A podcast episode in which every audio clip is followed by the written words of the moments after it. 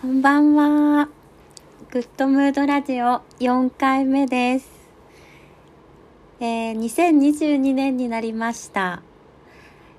もうこの放送の日はなって、えっ、ー、と、12日なので、12日経ってるかと思います。1月半月過ぎようとしています。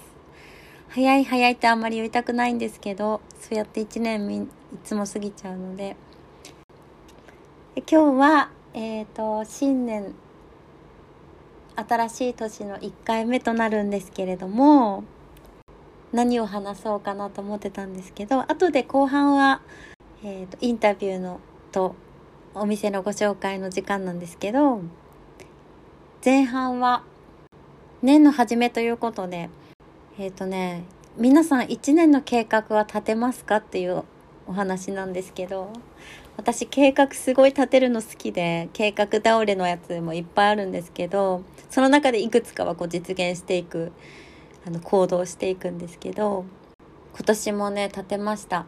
で前もお話ししたんですけどあの大きな今は節目のこう人生の前半と後半じゃないけどなんか大きな節目の時にいるのでなんかドキドキワクワクしながら立てたんですけど、まあ、これもいろんな年代の方があの聞いてくださってると思うので皆さんあのどうかなと思うんですけどやっぱりあの周りがもう普通だよねっていうそれが普通だよねとかそれが当たり前だよねっていうあの価値観がどんどんなくなっていってるから自分の時間を作ったりとか自分はどうやっていきたいかなとか何が大事かなっていう視点というか持ってるのってすごい大事だと思うので何を大切にするかとかね。なので1年と言わずともなんとなくこうなったらいいなとかこうしたいなとかこれを機にねそんななんかガチガチじゃなくていいと思うんだけど思い描いて諦めないで諦めたらもったいないからあの考えるのはただなのでせっかく1月だしねあの立ててみたらいいんじゃないかなってちょっと思いました。私はいつも壁に貼るんですけど今年も貼っています。で2022年はね3ヶ月ごとに区切ってミッションをやるっていうやつを書いているんですけど大体ね3ヶ月って意外とすぐでしょ？もう経っちゃったよってなるぐらいのあの期間なので。なんだっけ体の細胞とかも3ヶ月あったら全部入れ替わるんだよね。なんか聞いたことがあって。変化があの起こせて楽しんでいけるんじゃないかなって思っていて。それを4回繰り返したら1年だからだいぶ変わるんじゃないかなっていうふうに考えています。あ関係ないけど私駅伝大好きで神奈川に引っ越してきてそれもすごいあの嬉しいことで箱根駅伝が好きなんですけどミーハーなんですけどお正月すごい三昧しました。でそんな始まりで今年始まったんですけどここでお話できること今お話できることって言ったらもうあの引っ越ししたくてただこう今ねすぐすぐっていうのじゃなくていろいろこう見たら夏以降下半期にするといいらしくそれまでじゃあの資金を貯めてあのしたいなっていうふうに思ってるんですけど引っ越しの時皆さんどうですか？何を優先しますか？ね、あの誰かと暮らしたりとかっていう変化もあるかもしれないけどお部屋決める時さあの私はねずっと変わらないんですけどこれは。いろいろ条件皆さんあると思うんですけど一番が日当たり風通し。あーってよく言われるんですけどわかるわかるってよく言われるんですけど日当たり風通しが一番。そして次が2番目が収納。これはねないと大変。お部屋が狭くなっちゃうので後から苦労しちゃうので収納いっぱいあるところがいいです。あと3番目は、うんと、ロケーションだったりですね。あとは距離、駅からの距離とか、まあ1個じゃなくなっちゃうんですけど、ここら辺から。っていうのと、お家賃とのバランスでいつも決めるかなと思います。けどこっちのあのやっぱりお部屋はお家賃家賃高いって言ったらあれですけど相場がやっぱり違いますよね北海道だったら同じ家賃で部屋1個増えるからその辺はもうあの慣れたけどもう神奈川はでも都内と比べたら全然あの札幌とかに探せば近い物件もあるしよく見るんですけど楽しいなっていうふうに思うんですけどお家賃とのバランスですよね。で今年はあのフリーランスになるっていうのも私は目標で頑張っていこうと思ってるのであのスキルをつけるっていうのもちょっと前半の目標になっています。なんか何も考えてなかったわっていう人がいても全然いいと思うんでなんかこれをきっかけに義務とかじゃなくてあちょっとそれやったら楽しいかもなって同じ1年過ごすんだったら叶っても叶わなくてもいいから近づけるようになると思うのでちょっと楽しく考えられるようだったら今からでも全然始まったばっかりなので考えてみたらいいんじゃないかなと思います。旅行も行きたいけどね。旅行も行けるかどうかわかんないですけど準備とかに使ったらいいんじゃないかなと思います。準備してる時って結構一番楽しくないですか？旅行とかも。だからあの目の前のことばっかり見たらすっごい面倒くさいしすっごい大変だなって思うことたくさんあると思うんですけど何のためにやってるんだろうっていうのをいつも思い出して私もお仕事とかなんかこう我慢しなきゃならない時とかは考えるようにしてやってます。あとね今年はちょっと大きいのは音楽とか映画とか本とかねそのカルチャーがもともとすっごく好きなので興味があるっていうかもうないと生活にないと本当はダメなのでここ近年は本当にお仕事だけにやってきてしまったのであのまた前みたいにそういうカルチャーをちゃんと生活に取り入れてあの感性のアンテナをねちゃんとこう働かせていきたいなというふうに思っています。時間やっぱり本読んだり映画見たりも時間の余裕とか心に余裕がないとできないですよねうんそう思うのでなるべくそういう時間を作ったりとかあとメリハリそういう時間があるからお仕事頑張れるよとかっていう風に生活を作っていきたいなっていう風に思ってるのでそういうカルチャーをまた復活させたいなと思ってます。でもともと音楽は好きなんだけどあもちろんねすごいジャンルは幅広くて果てしないのであの宇宙ぐらい果てしないと思ってるので音楽のジャンルは。全然いっぱい聴きましたって言えないんですけどあのすごい好きなのであのラジオをやってるんだけどもラジオでこれ音楽著作権がいろいろあって音楽流せないから今のところ。あのツイッターで JWAVE みたくセットリストをねあの流してるんですよね。1日に23曲なんですけどそれをよかったらフォローして流れるのを見てみてください。それもちょっと変化があったりするかもしれないので一応アカウントが Twitter のアカウントがえっ、ー、とグッドムードアンダーバー R&M R&M は続いてます。あそうそう。グッドムードとか GOODMOOD アンダーバー RANDM ね。のアカウントでその時の気分だったり音楽紹介してってるので。よかったら見てみてください。ちょっとね若干ラジオっぽい感じで出してます。あとはえっ、ー、と映画？あもともとねそうあの私は父がちょっとあのちょっと変わった人であまり勉強しろとかも言われたことないんですけどあの小さい時からね本と映画にはお金を惜しむなと言われていてそれぜひあの子育てされてる皆さんあの本当にそうだなと思うんだけど誰かのこう人生のさ本とかもまとめたものじゃないですかギュッとね映画とかも。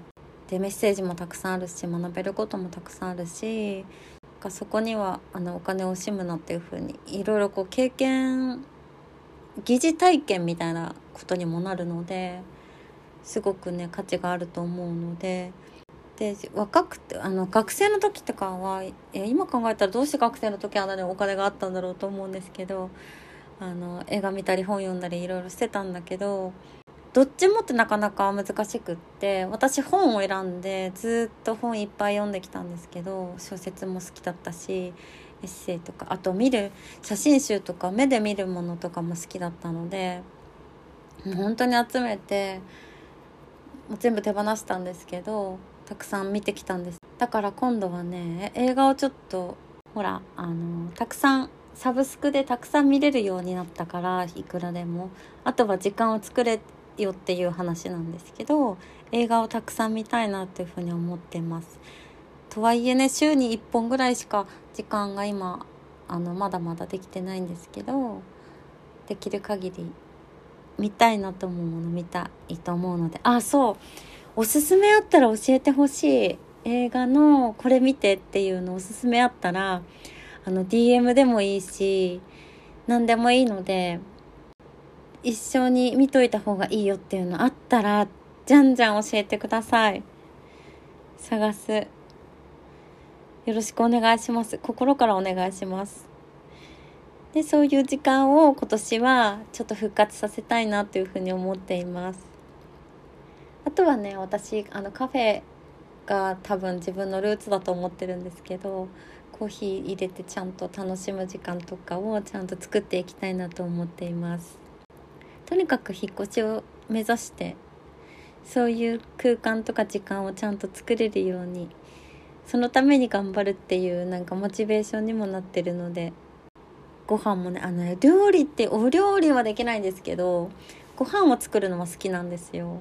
だからあのスキルはそんなにないんですけどあのなんか無心でこう何かを煮込んでる時とか無心で何かを切ってる時とかあとはこうお料理も感覚じゃないですか。そういうあの手順とかよりその感覚を使ってるっていうのところでご飯を作るのはすごく好きなので今ほんとかわいそうなあのお部屋なのでキッチンがちゃんと広いところ今まで選んできてたのでそういうところまた見つけたいなっていうふうに思っています。ね、だから夏ぐらいにはまたこれ続けるけどいいところ見つかったよとかちょっとライフスタイルの変化がねあの発表できればいいなと思うので皆さんも何かしらのあその頃には自分もちょっとこういう風になっていようかなとかなんかあの人も頑張ってるからちょっと私も頑張ろうっていう風に思ってもらえたらいいないいかなという風に思います。そんな感じで2022年すっごいゆるい意気込みなんですけどこういう風なことをやっていくよっていうプライベートとねあの仕事がこうすごくつながってると思うからあの充実させたいなというふうに思っています。あとこの番組の中ではあの誰かゲストでこうお話私一人でおしゃべりするんじゃなくて誰かと話したりとかそういう時間作ったりあとあの質問をもらってお答えしたりとかそういう時間コーナーとかもできたら楽しいかなって思ってるのとあとウェブマガジンをちょっと充実させていきたいのですごく変化のある1年目もう実質1年目なのでになるなるかなとしていきたいなと思ふうに思ってるのでまた末永く良ければよろしくお願いします。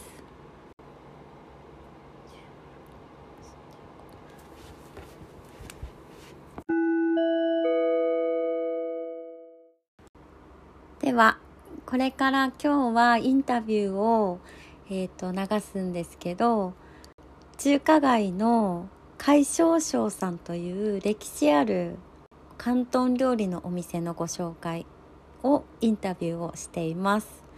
えっと、そこのねお嬢様なんです。あのご縁があってご紹介させていただくことになりました。でお友達になってからのこのお話だったのであのインタビューはちょっと時間がねタイトだったので短かったんですけどあの聞いてもらったらわかるんですけどすごい楽しそうって自分でも思ってしまいました。是非中身もねあのいろいろ参考になる話が聞けるので聞いてみてください。私あの中華料理のこう今日インタビューするのでちょっと調べたんですけどえっ、ー、とねあとちょっと個人的には大人になってから中華料理って好きになって味の濃いものをこうちょこっとギュッとして食べたいっていうようなとこがちょっと出てきてあんまり若い時重たいし多いしっていうイメージで中華優先度低かったんですけど大人になってから中華料理が好きだなって思うようになりました。皆さんどうですかね？中華料理って言っても中国広いじゃないですか。でね今回ちょっとちゃんと4つに分かれているっていうあの勉強しました。でよく聞くと思うんだけど北京料理と上海料理と今回この海椒省さんの広東料理と四川料理4つあります。でね区別知ってますか？北京料理は、えっと、北の地域寒い地域で北京ダックのねところですけど寒い地域なので粉物を加工するものが多いんですって。で餃子とかおまんじゅうとかあとは体を温めるのにニンニクを使ってるものが多いのが北京料理。で味が濃厚なんですって。あの日本も同じですよね。北の方は味が濃厚。で次が上海料理は東側で魚介類が盛ん豊富です。で上海ガニっていう上海ガニ食べたいっていうくるりの歌もありますけどあのその上海ガニがあるところ。で甘辛くて、えーと、日本人にの舌に合うって言われてるのがこの上海料理の味付けだそうです。で次が広東料理。これは沿岸部で、えーと、食は広州にありって言われるぐらい中国の中でも食に関心が高いエリアなんですって。なので食材が高級食材フカヒレとかあの高級食材がよくちゃんと手に入るところで野菜とかフルーツもここら辺は豊富にあるそうです。そこのお店。あとは四川料理はあの陳さんのやつですね。辛いっていうイメージがあったんですけど正しくはね辛くて繊細なんですって。辛さのバリエーションがすごくあるっていうのが特徴みたいで唐辛子だけじゃなくてもちろん山椒とかその香辛料がものすごく多くってその組み合わせがねすごく繊細なお料理だそうです。だからこう中華街お店混ざってるんだけどもご自身であの中華食べに行く時に参考にしてみてはどうでしょうかということでちょっと豆知識入れてみました。というわけでちょっと楽しいトークにワイワイ私もなんかテンション上がってワイワイ話してるんですけど、えーと、インタビュー聞いてみてください。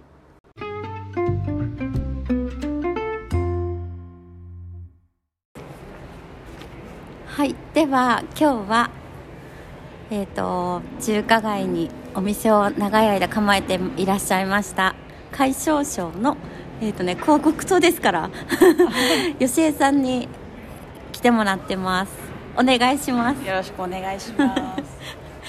今日はねちょっとねあの楽しい収録になっています。あのどうしてかは秘密です。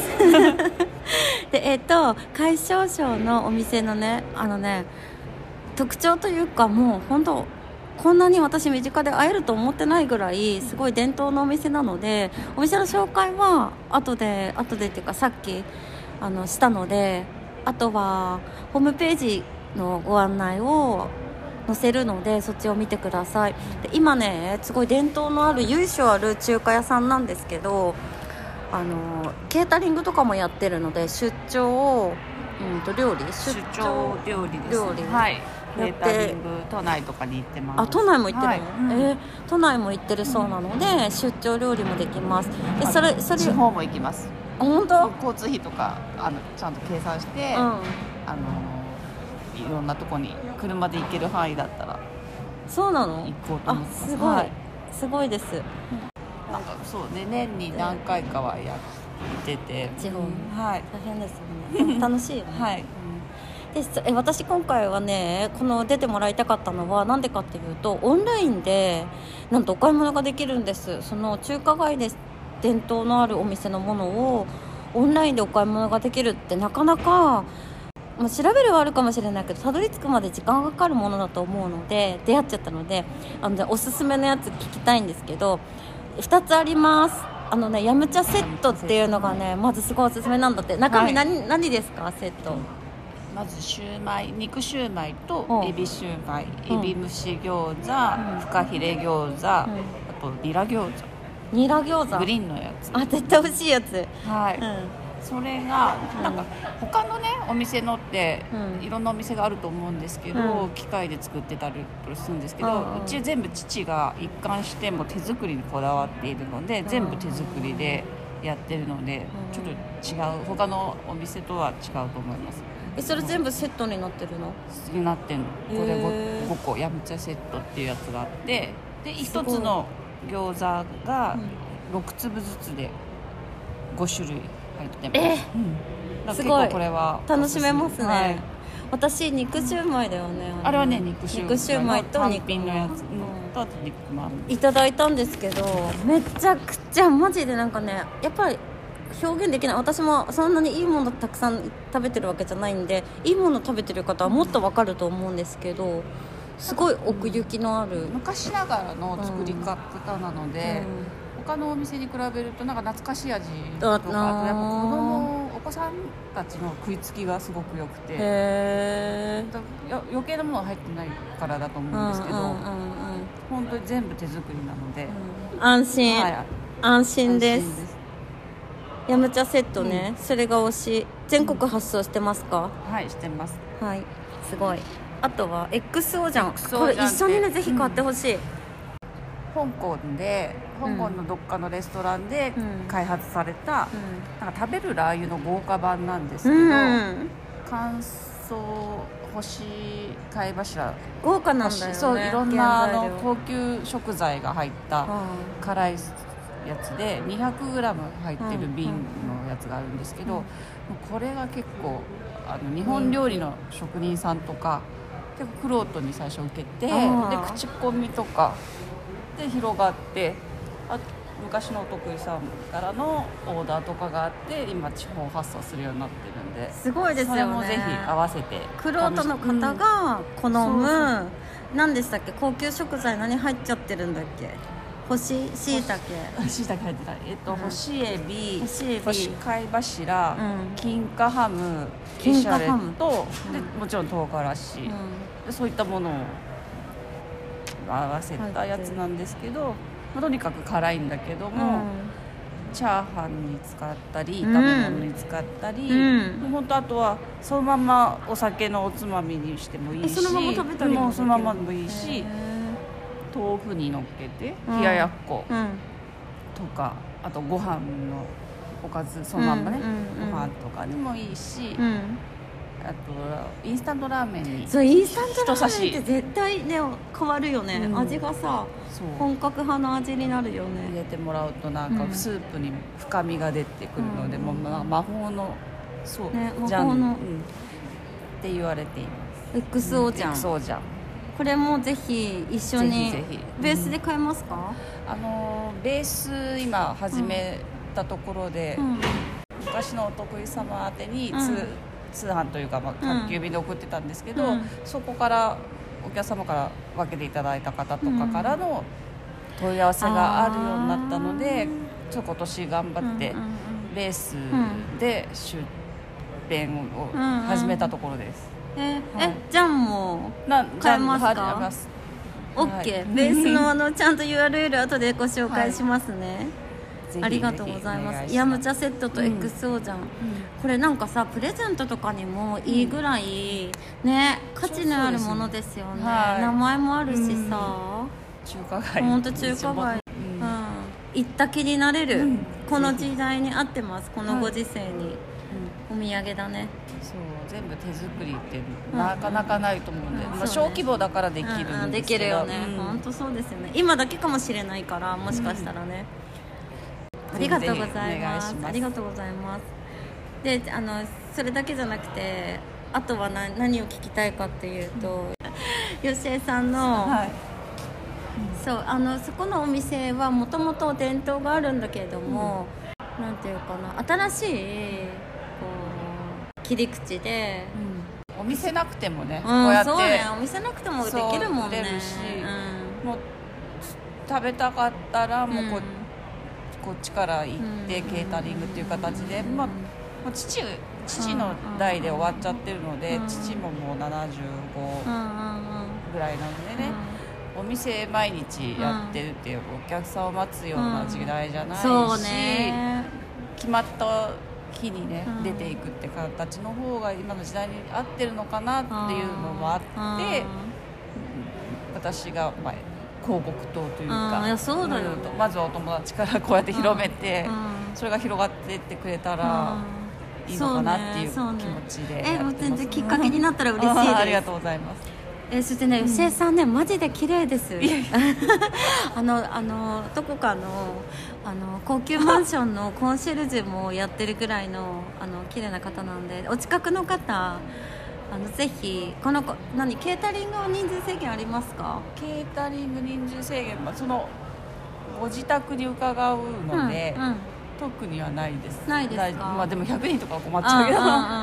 大体いつも8人とかでやってるので。受付か、はい、そうですあのレベースとか通して受付してますか？コンタクト取ったらいい、えーとそれは直接メッセージをいただいて、はいまあ、ご予算とかもこちらもあるので、うん。はい。うん。相談の上、いいと思います。もうぜひ会ってはい、ぜみてください、ひお願いします。広東料理ですか広東料理です、あ海鮮とかあそうだ。ぜ海鮮。贅沢な。贅沢なやつ。やつです。はい。これはとかね、うんうん。全部広東料理なので、を本格的なのをあのを相談。中身もを相談乗ってもらえます、ぜね。ひどしどしねなかなかお店でいただくといろいろ代が上乗せされるのでこうを相談してもらえるってなかなかねいいと思いますので目的に応じてね、そうですね、ありがとうございます。ありがとうございます。吉江さん普段何してるんですか？普段趣味、趣味。うあの旅行とか食べ歩きが好きなのでいろんなとこ行ってます。ん、食べ歩き好きなんですか、はい。旅行も好きなんですか？旅行が好き今は海外行けないんですけどそうだ。ん海外しょっちゅう行きたい派。行きたい派？え？今国内で我慢してますけど食べ歩きと温泉に行ってます。温泉？そうだコロナ明けたらどこ行きたいですか？コロナ明けたら、まあ、明けなくてももう海外行っちゃおうかなマジ？もう明けないと思うので、うん。まあこれで付き合っていくしかないのうん。で、そう気をつけながら、うん。一人で行くの？一人で行ったり親戚と行くことがあ多いです、あ、え次どこ行きたいんですか？うん次ですか？うーんアメリカ。アメリカ広いでしょ？ロサンゼルス。行きたい行きたい。あのさロサンゼルスの空が。うん。いいです。あ行ったことあるの？親ありそう戚がいる。あ親戚がいるの、はい。えー、じゃあ何度か行ってるんですか？何何十。やっぱロスいいですか？いいですよね、がいいので。気候がいいんだ、ね。カラッとしてる？いや行き来したいかな。行き来したい？住むのは大変だと思うやっぱり。語学とか、えー、うんうんもうそうだよね。フライトは10時間ぐらいかな。直通じゃないよね。直通。うっそ直直行で10時間で着くの？そん LA なもんなの。あ帰りの方が長いのかな。12時間。思ったより近い。すぐの着いちゃう。ね。うあそれはすごい超収穫です私。ん ぜひ。え普段のお仕事のモチベーションは何ですか？それ？次の休みに向けて。ああ確かに。もう休みがないと。食べ歩き？食べ歩き食べるため。都内ですか？都内の方が多いかな。でも横浜でも行きます、あじゃあそういうのも情報をちょっと今度聞きますね。ぜ OK です。ゆっちゃんに会いたい時はどこに行けば会えますか？ひ横浜の中区にどっうろかにいます。ついてます。お家も中区です。職場も中区です。職場も中区です。どこかしらにうらうろついています、はい。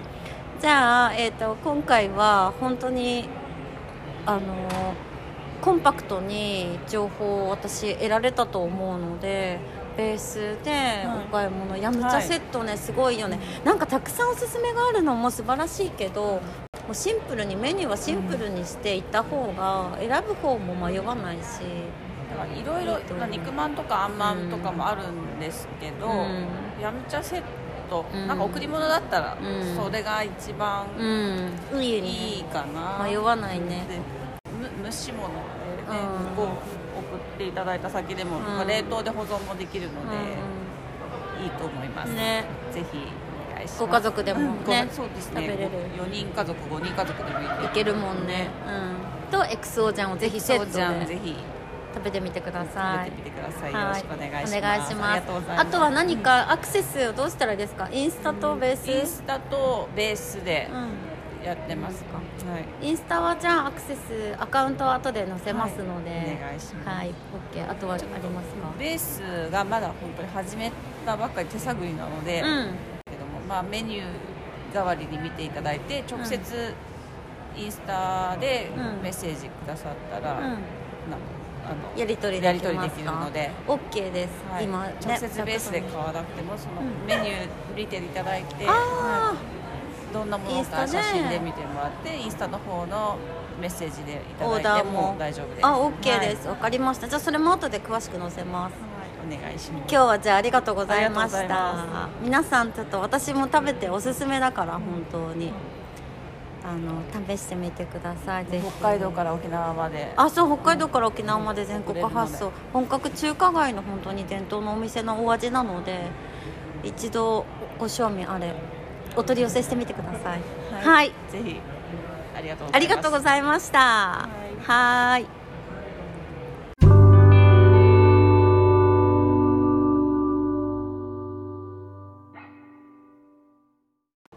はい。